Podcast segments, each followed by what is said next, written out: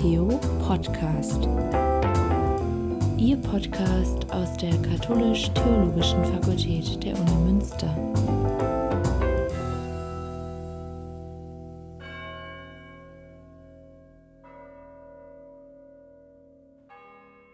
Lea Quaing ist wissenschaftliche Mitarbeiterin am Institut für christliche Sozialwissenschaften und Koordinatorin im Netzwerkbüro Theologie und Beruf der Katholisch-Theologischen Fakultät. Doktor Marianne Heimbach-Steins ist Professorin für christliche Sozialwissenschaften. Sie ist Prodekanin für Forschung, Internationalisierung und wissenschaftlichen Nachwuchs und leitet zusammen mit Professorin Doktor Judith Könemann die Arbeitsstelle für theologische Genderforschung an der Katholisch-Theologischen Fakultät. Guten Tag, ich bin Marianne Heimbach-Steins, Direktorin des Instituts für christliche Sozialwissenschaften an der Universität Münster. Und ich bin Lea Quaing, wissenschaftliche Mitarbeiterin am Institut für christliche Sozialwissenschaften in Münster. Und wir wollen heute mal über das virulent diskutierte Thema der Altenpflege sprechen und möchten uns besonders die äh, pflegenden Angehörigen anschauen und da den Dauerdruck, unter den pflegende Angehörige stehen, thematisieren. Es ist so, dass aktuell in Deutschland mehr als drei Komma vier Millionen Menschen pflegebedürftig sind. Wichtig ist dabei zu sagen, dass das im Sinne des S G B elf so ist. Also des Sozialgesetzbuchs.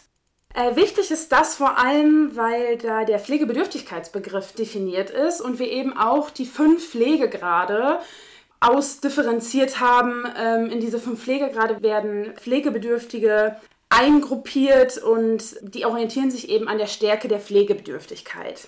Von diesen drei Komma vier Millionen Menschen sind ungefähr drei Viertel der Pflegebedürftigen zu Hause. Das heißt, sie werden in der eigenen Häuslichkeit gepflegt, ähm, nicht in ja, einer stationären oder teilstationären Einrichtung.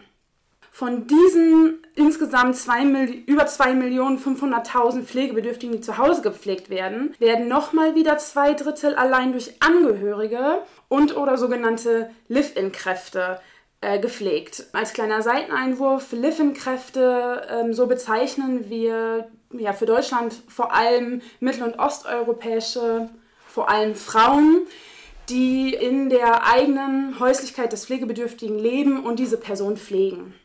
Das heißt, wir haben einen sehr, sehr großen Teil an Menschen, die Pflege zu Hause leisten, auch ohne die Unterstützung professioneller Dienste. Wichtig ist dabei jedoch zu sehen, dass eben diese, diese drei Komma vier Millionen Menschen, die pflegebedürftig im Sinne des Sozialgesetzbuches elf sind, dass da nicht die Menschen eingerechnet sind, die durch Angehörige der Live-in-Kräfte gepflegt werden, aber nicht den rechtlichen Voraussetzungen für den Bezug von Leistungen der Pflegeversicherung entsprechen. Und da kann man so sagen, dass ja, wissenschaftlich fundierte, nach wissenschaftlich fundierten Schätzungen wir tatsächlich auf ungefähr fünf Komma vier Millionen Menschen kommen, die in Deutschland durch Angehörige gepflegt werden. Wer sind denn überhaupt die pflegenden Angehörigen? Die Hauptpflegepersonen sind meist enge Familienangehörige, das heißt Partnerinnen, Partner, Ehepartner, Kinder oder auch Schwiegerkinder. achtundsechzig Prozent der Angehörigen, sind, die pflegen, sind dabei Frauen. In der Altersspanne der fünfundfünfzig bis neunundfünfzig-jährigen pflegenden Angehörigen, da in dieser Altersspanne befinden sich die meisten Hauptpflegepersonen, sind sogar drei Viertel der Pflegenden weiblich. Das heißt, wir haben hier eben auch ja, ein klassisches Frauenthema. Im Durchschnitt pflegt eine Hauptpflegeperson sieben Stunden am Tag. Wir können also eigentlich von einer Vollzeittätigkeit sprechen, die in diesem Fall aber nicht nur fünf Tage die Woche besteht, sondern sieben Tage. Das ist noch, das wird noch mal drastischer, wenn wir uns anschauen, dass ähm, jede zweite Pflegedauer mehr als vier Jahre dauert, oft sogar mehr als acht. Interessant ist, obwohl da schon spürbar ist, dass ja, eben ein großer Aufwand äh, für pflegende Angehörige besteht, dass man davon ausgehen kann, dass die häusliche Pflege in den kommenden Jahren sogar noch zunimmt. Ähm, dafür spricht ja, vor allem der demografische Wandel. der häufige Wunsch der Pflegebedürftigen selbst in der Einenhäusigkeit zu verbleiben, aber eben auch die Ausrichtung der Pflegepolitik am Vorrang der ambulanten vor der stationären Pflege. Wie wichtig die häusliche Pflege ist, das haben wir in der Corona-Krise jetzt nochmal selbst gelernt. Nicht nur die häusliche Pflege, sondern die Pflege im Allgemeinen. Es wäre unvorstellbar, was passiert wäre, hätten wir die Pflegekräfte nicht. Ja, man sieht also, es ist ein Thema, das große Ausmaße hat, das für die ganze Gesellschaft von enormer Bedeutung ist, das aber eben auf bestimmten Gruppen der Gesellschaft ruht, die dafür sehr große Leistungen erbringen, die oft nicht angemessen gewürdigt werden. Mhm. Und da setzt nun unser Interesse an dem Thema als Sozialethikerinnen an. Wir haben in den letzten Jahren gemeinsam mit Kollegen, Kolleginnen, mit dem Team von Bernhard Immuns am Nell-Bröning-Institut in Sankt Georgen und mit unserem Team am I C S, zu dem außer Lea Quaing und mir auch Eva Henselmann gehört, uns mit diesem Thema Pflegearbeit im Privathaushalt beschäftigt, uns die Angehörigen angeschaut, die Live-In-Kräfte, aber auch die ambulanten Dienste, die in die Häuslichkeit kommen und haben äh, versucht, ein wenig genauer herauszufinden, wo nun die ethischen Probleme dieser Herausforderungen häuslicher Pflege liegen. In diesem Podcast sprechen wir jetzt nur über die pflegenden Angehörigen und wir haben schon gesehen, es ist ein Frauenthema, es ist ein Thema der äh, gesellschaftlichen Partizipation, der Gerechtigkeit, der Geschlechtergerechtigkeit und der Generationengerechtigkeit, das äh, sich hier auftut, wenn es darum geht, einerseits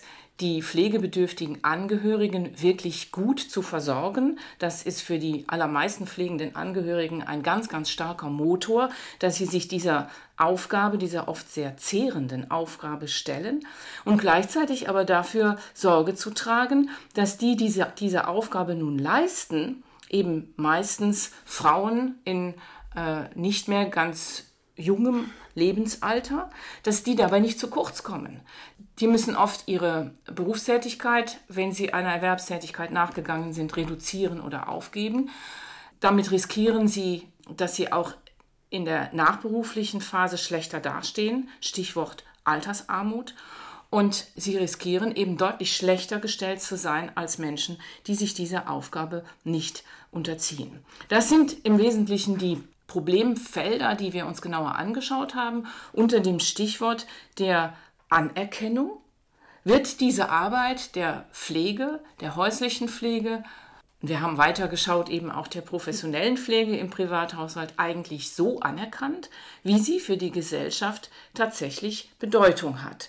Und wir kommen zu dem Schluss, es gibt sehr viele Anzeichen dafür, dass das nicht der Fall ist. Und das ist dann nicht nur ein Problem, das sich sozusagen innerhalb der Familien stellt. Man fragt, wird die Mutter, die Tante, die Schwester, die Tochter, die Schwiegertochter eigentlich für das wertgeschätzt, was sie da tut? Sondern es ist gleichzeitig auch ein Problem, das sich politisch stellt. Was tut die Politik?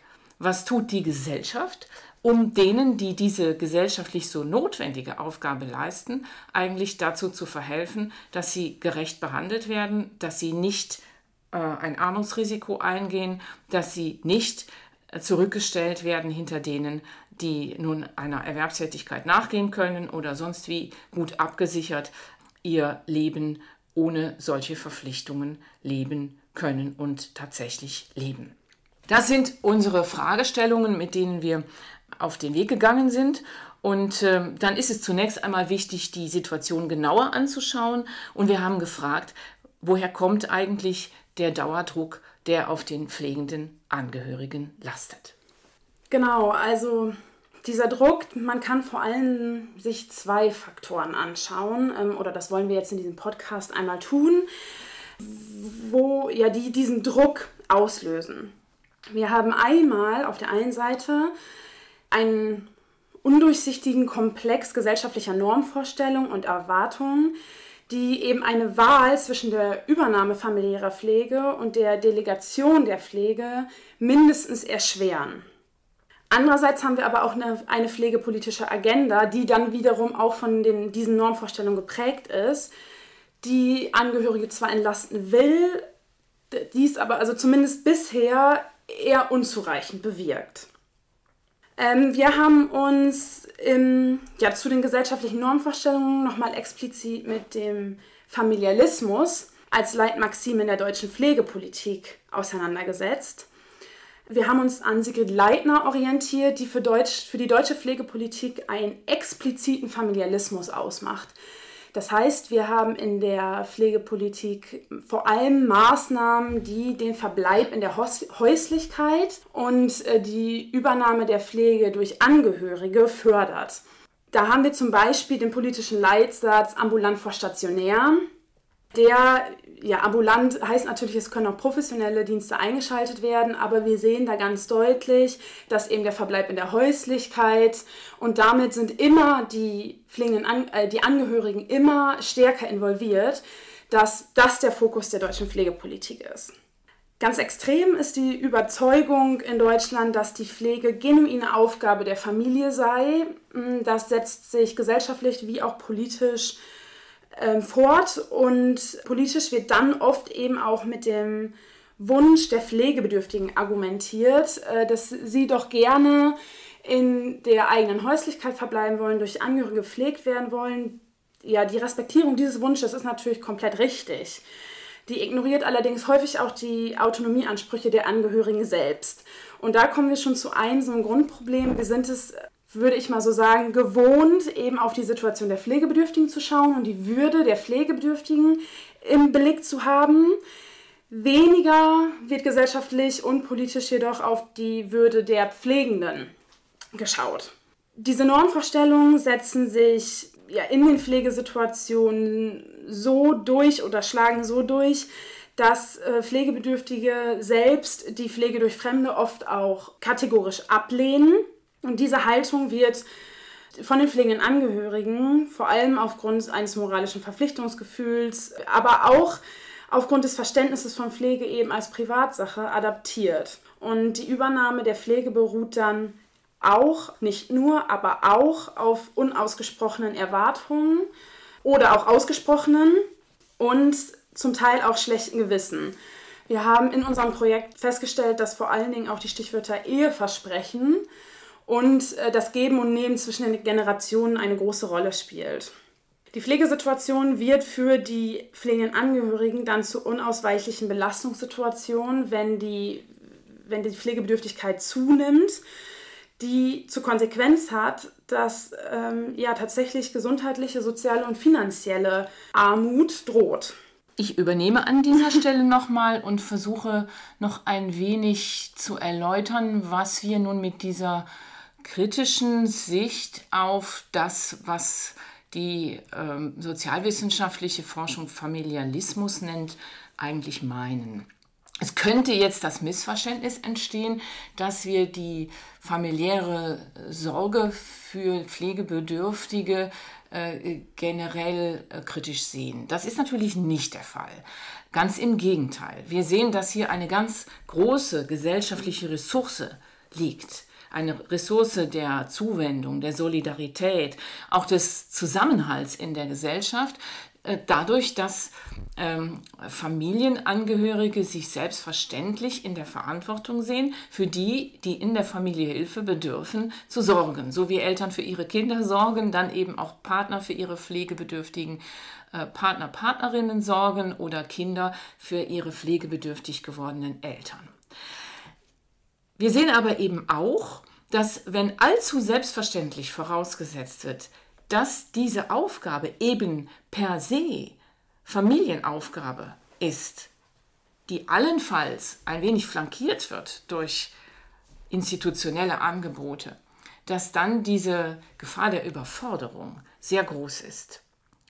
Einmal ist es schon alleine durch die, das hohe, den hohen Zeitaufwand, den wir ja eben markiert haben, so dass dann eben ganz vieles, was normalerweise zum Leben der Pflegenden dazugehört, Erwerbstätigkeit, Freizeit, Selbstsorgezeit, Sozialzeit mit anderen, zunehmend unter Druck gerät und zu kurz kommt, also so etwas wie Isolation droht, von der viele pflegende Angehörige und ihre Interessenvertreter sprechen. dass eben die gesundheitlichen Belastungen zunehmen, wenn ich unter diesem, diesem Dauerdruck äh, ständig da sein zu wollen und zu sollen für einen pflegebedürftigen Angehörigen, eine pflegebedürftige Angehörige stehe, dann kann ich mich davon kaum noch lösen. Ähm, das führt zu psychischen Belastungen. Die Pflegesituation führt unter Umständen auch zu starken physischen Belastungen, wenn eine schwere körperliche Pflegebedürftigkeit eintritt. Oder wenn eben zum Beispiel eine äh, fortgeschrittene Demenzsituation gegeben ist, ist auch einfach die Überforderung mit der Art und Weise, äh, wie mit einem solchen ähm, äh, erkrankten Menschen zu kommunizieren ist, unter Umständen sehr hoch. Das heißt, wenn Pflegende tendenziell sich allein zuständig fühlen, oder das Gefühl haben, alleingelassen zu sein mit der Pflege, dann ist die Überforderung vorprogrammiert. Und das bleibt oft zu lange unentdeckt, sowohl bei den Betroffenen selbst als auch vom Umfeld, weil man eben sagt, ja, das ist ja doch Sache der Familie und die Pflegebedür- Pflegenden sich eben auch häufig einfach selbst so zuständig fühlen. Deswegen glauben wir, dass es notwendig ist, auch in der Pflegepolitik, auch im Pflegesystem, genauer hinzuschauen, wie werden die Pflegenden unterstützt. Jetzt kann man natürlich sagen, wir haben ja ambulante Pflegedienste und ähm, wir haben die Möglichkeit, diese Unterstützung zu leisten. Und es gibt die teilstationären und die stationären Angebote. Wir sehen, dass es vielfach eben Reserven gibt, sowohl bei den Pflegebedürftigen als auch bei den Pflegenden. Wir sehen, dass es für viele Menschen finanzielle Hürden gibt, professionelle Pflege in größerem Ausmaß in Anspruch zu nehmen. Stationäre Pflege, gute stationäre Pflege ist sehr teuer. Und ähm, äh, teilstationäre Lösungen, Mischlösungen sind ebenfalls sehr aufwendig und werden nur teilweise durch die Leistungen der Pflegeversicherung getragen. Das heißt, Familien sind dann auch durch die Versuche, Pflegebedürftigkeit durch professionelle Unterstützung zu flankieren, in jedem Fall auch finanziell gefordert. Und ähm, auch das ist ein Ein Gesichtspunkt, der mit berücksichtigt werden muss.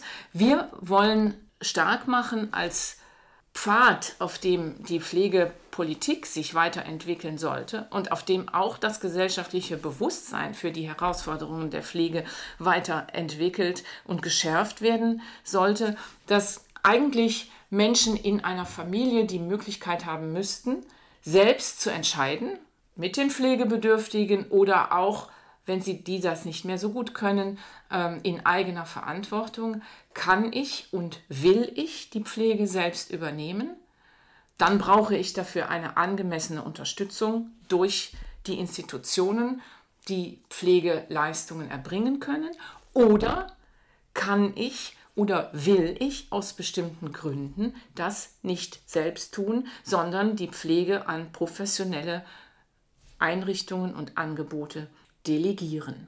Also, es sollte ein Recht geben, ein moralisches Recht, das abgesichert ist durch entsprechende gesellschaftliche Strukturen, zu entscheiden, ob ich selbst pflege oder ob ich pflegen lasse.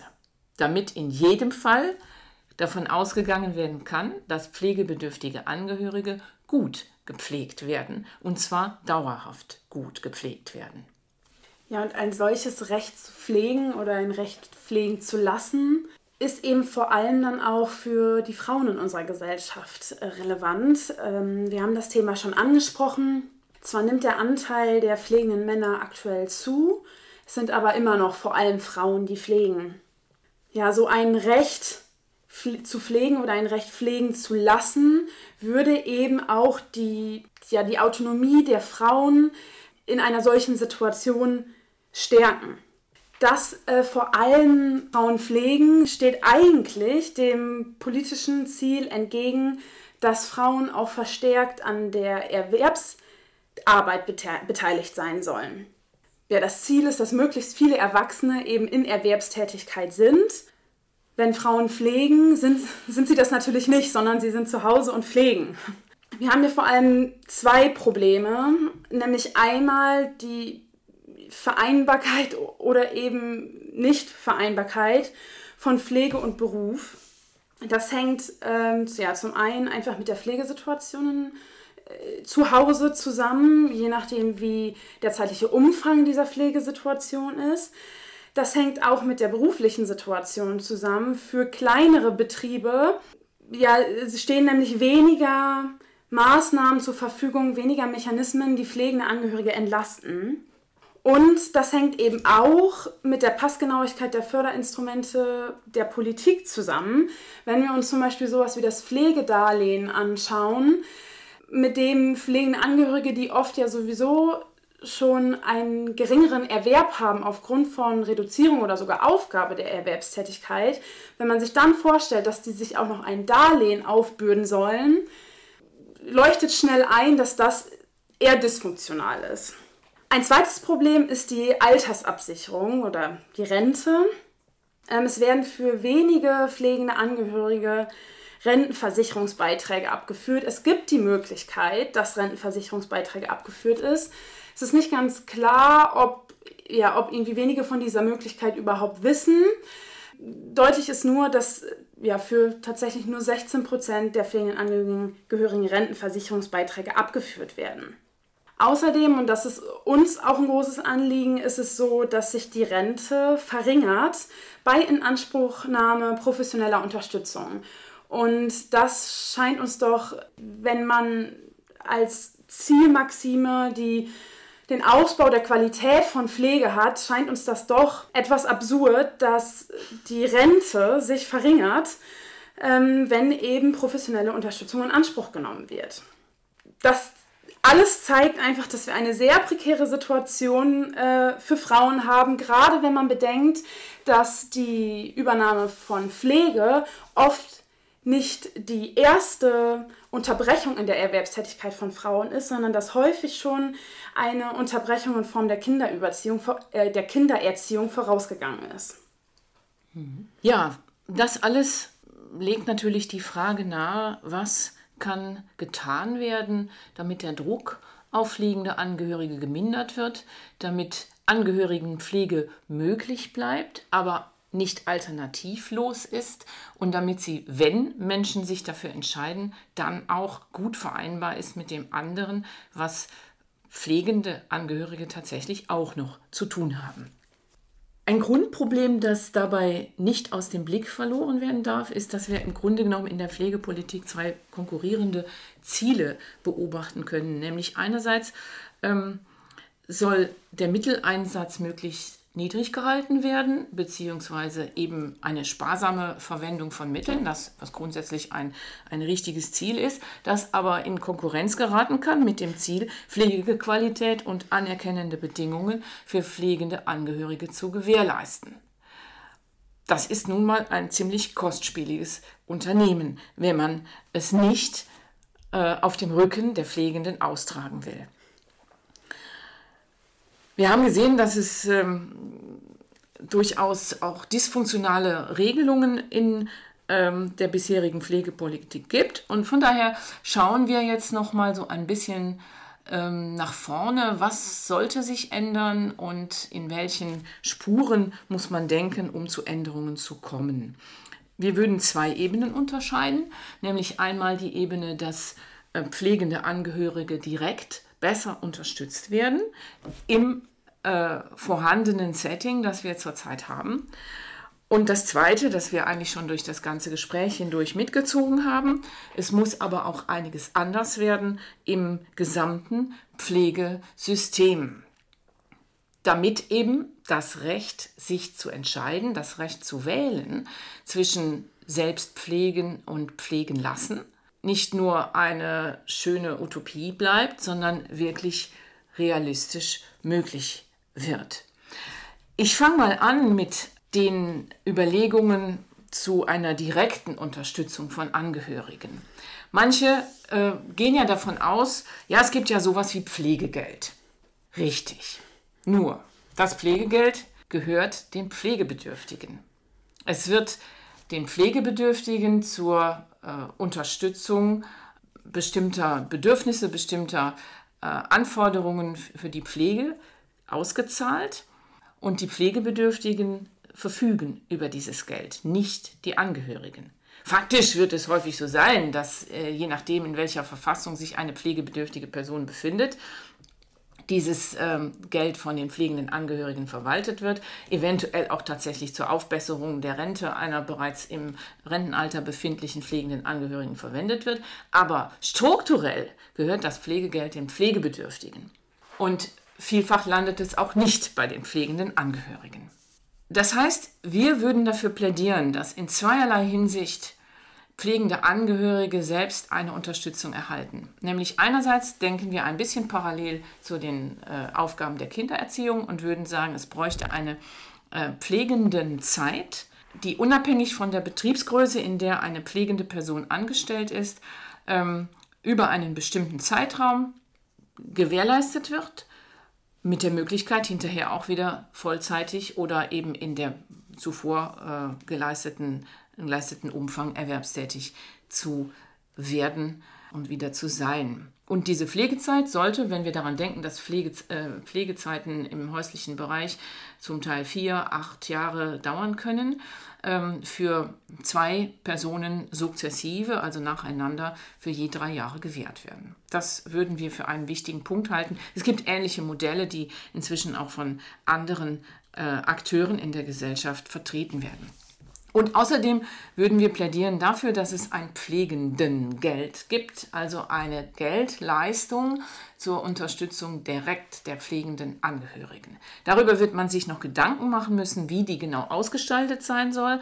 Das würde jetzt an dieser Stelle zu weit führen, auszuführen. Und was uns sehr wichtig scheint, Äh, angesichts der Tatsache, dass pflegende Angehörige eben vielfach in der Erwerbsarbeit zurückstecken müssen und damit auch Rentenansprüche verlieren, dass ähm, der Erwerb von Rentenansprüchen neu geregelt wird, und zwar analog zum Vorbild der Rentenansprüche für die Kindererziehung.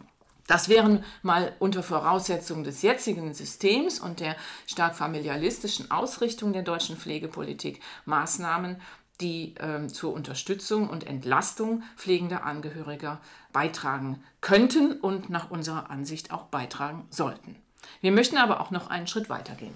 Genau, wir möchten nämlich auch noch die strukturellen Veränderungen im gesamten Pflegesystem ansprechen, die dann schon noch mal umfangreicher sind. Wir sind davon überzeugt, dass es diese strukturellen Veränderungen braucht, um konsequent äh, die Entlastung vom Dauerdruck bieten zu können. Und da möchten wir dann auch nicht nur bei den, auf die äh, pflegenden Angehörigen blicken, sondern es geht uns auch um die ja, aktu- jetzt aktuelle Live-in-Praxis, äh, wie auch die professionell Pflegenden. Es braucht unserer Meinung nach den systematischen und flächendeckenden Ausbau ambulanter und stationärer bzw. teilstationärer Pflege. Das ist für uns der Grundstein, damit Veränderungen im Pflegesystem in Deutschland überhaupt geschehen können. Solange nämlich die professionelle Pflege eben nur als eine Sekundärlösung angesehen wird, kann auch die Last auf den Schultern der pflegenden Angehörigen nur graduell verringert werden. Wir müssen da alle Player und Playerinnen, die wir im Pflegesystem haben, zusammendenken. Nochmal, uns ist da vor allem der Ausbau der ambulanten und stationären bzw. teilstationären Pflege wichtig. Da kann es dann aber nicht stehen bleiben, sondern wir brauchen dann in der Konsequenz eben auch eine, die Stärkung und den leichteren, die leichtere Zugänglichkeit dieser stationären oder teilstationären Angebote. Auch da wollen wir verweisen auf die, den Ausbau der Kinderbetreuung in den neunziger Jahren. Auch da hatten wir eine Institutionalisierung der Kinderbetreuung und in ähnlicher Weise können wir uns das auch für die Altenpflege vorstellen. Ja, so dass möglichst unterschiedliche Modelle, unterschiedliche Optionen miteinander auch kombinierbar werden. Ja, dass man äh, eine Zeit lang zu Hause bleiben kann, dass in die Häuslichkeit möglichst gute Unterstützung kommt, dass eventuell auch ähm, der, eine pflegebedürftige Person zeitweise außerhalb des Hauses ist, Stichwort teilstationäre Tagespflege, Nachtpflege, dass ambulante Dienste mit den Angehörigen stärker zusammenarbeiten und dass eben auch die bei vielen vorhandene Sorge, dass man in der stationären Pflege eben nicht so gut aufgehoben wäre wie in der häuslichen Pflege, ähm, durch eine qualitativ hochwertige stationäre Pflege, die wir häufig haben, die aber heute auch noch gewisse Streifen hat, ähm, wirklich gut ergänzt werden kann. das ist ein großes, ein großes Ding, gesellschaftlich wie auch äh, was die wissenschaftliche Erforschung angeht. Daran werden wir in unseren beiden Teams weiterarbeiten. Das ist schon auch etwas auf der Spur. Ich möchte aber abschließend noch einen Hinweis geben, der in einem solchen Gespräch nicht unerwähnt bleiben darf, auch wenn man in erster Linie über pflegende Angehörige, also über Menschen, die nicht entlohnt werden, für ihre Tätigkeit gesprochen hat. Wenn wir wollen, dass die Pflegestrukturen in unserer Gesellschaft besser werden, dann brauchen wir dafür viele, viele Menschen, die nicht nur als Angehörige, sondern die professionell pflegen.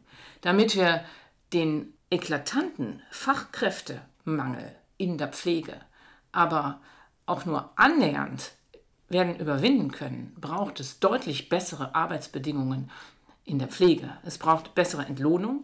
Altenpflegekräfte, Fachkräfte wie helfende Kräfte sind schlechter bezahlt, deutlich schlechter bezahlt als äh, Pflegekräfte in der Krankenpflege. In der ambulanten Pflege sind sie nochmal schlechter bezahlt als in der stationären Pflege. Das sind keine attraktiven Bedingungen.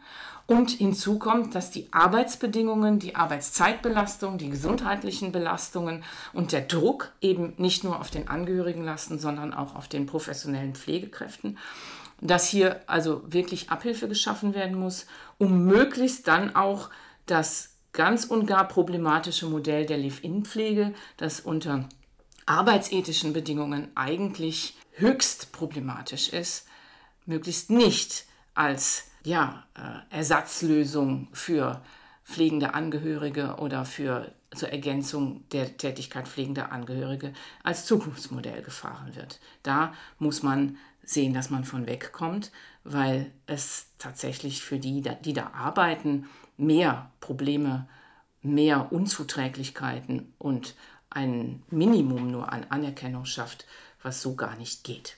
Also es ist ein ganz komplexes Feld, das wir hier angestochen haben mit einer bestimmten Perspektive, diesmal auf die pflegenden Angehörigen gerichtet. Dauerdruck als Thema in der Pflege, in der Angehörigenpflege, aber auch in der professionellen Pflege ist ein Symptom für ein insgesamt unbedingt entwicklungsbedürftiges Pflegesystem, eine Pflegepolitik, zu deren Verbesserung wir mit unseren Projekten einige Impulse setzen möchten. Vielen Dank für Ihr Interesse, vielen Dank fürs Zuhören.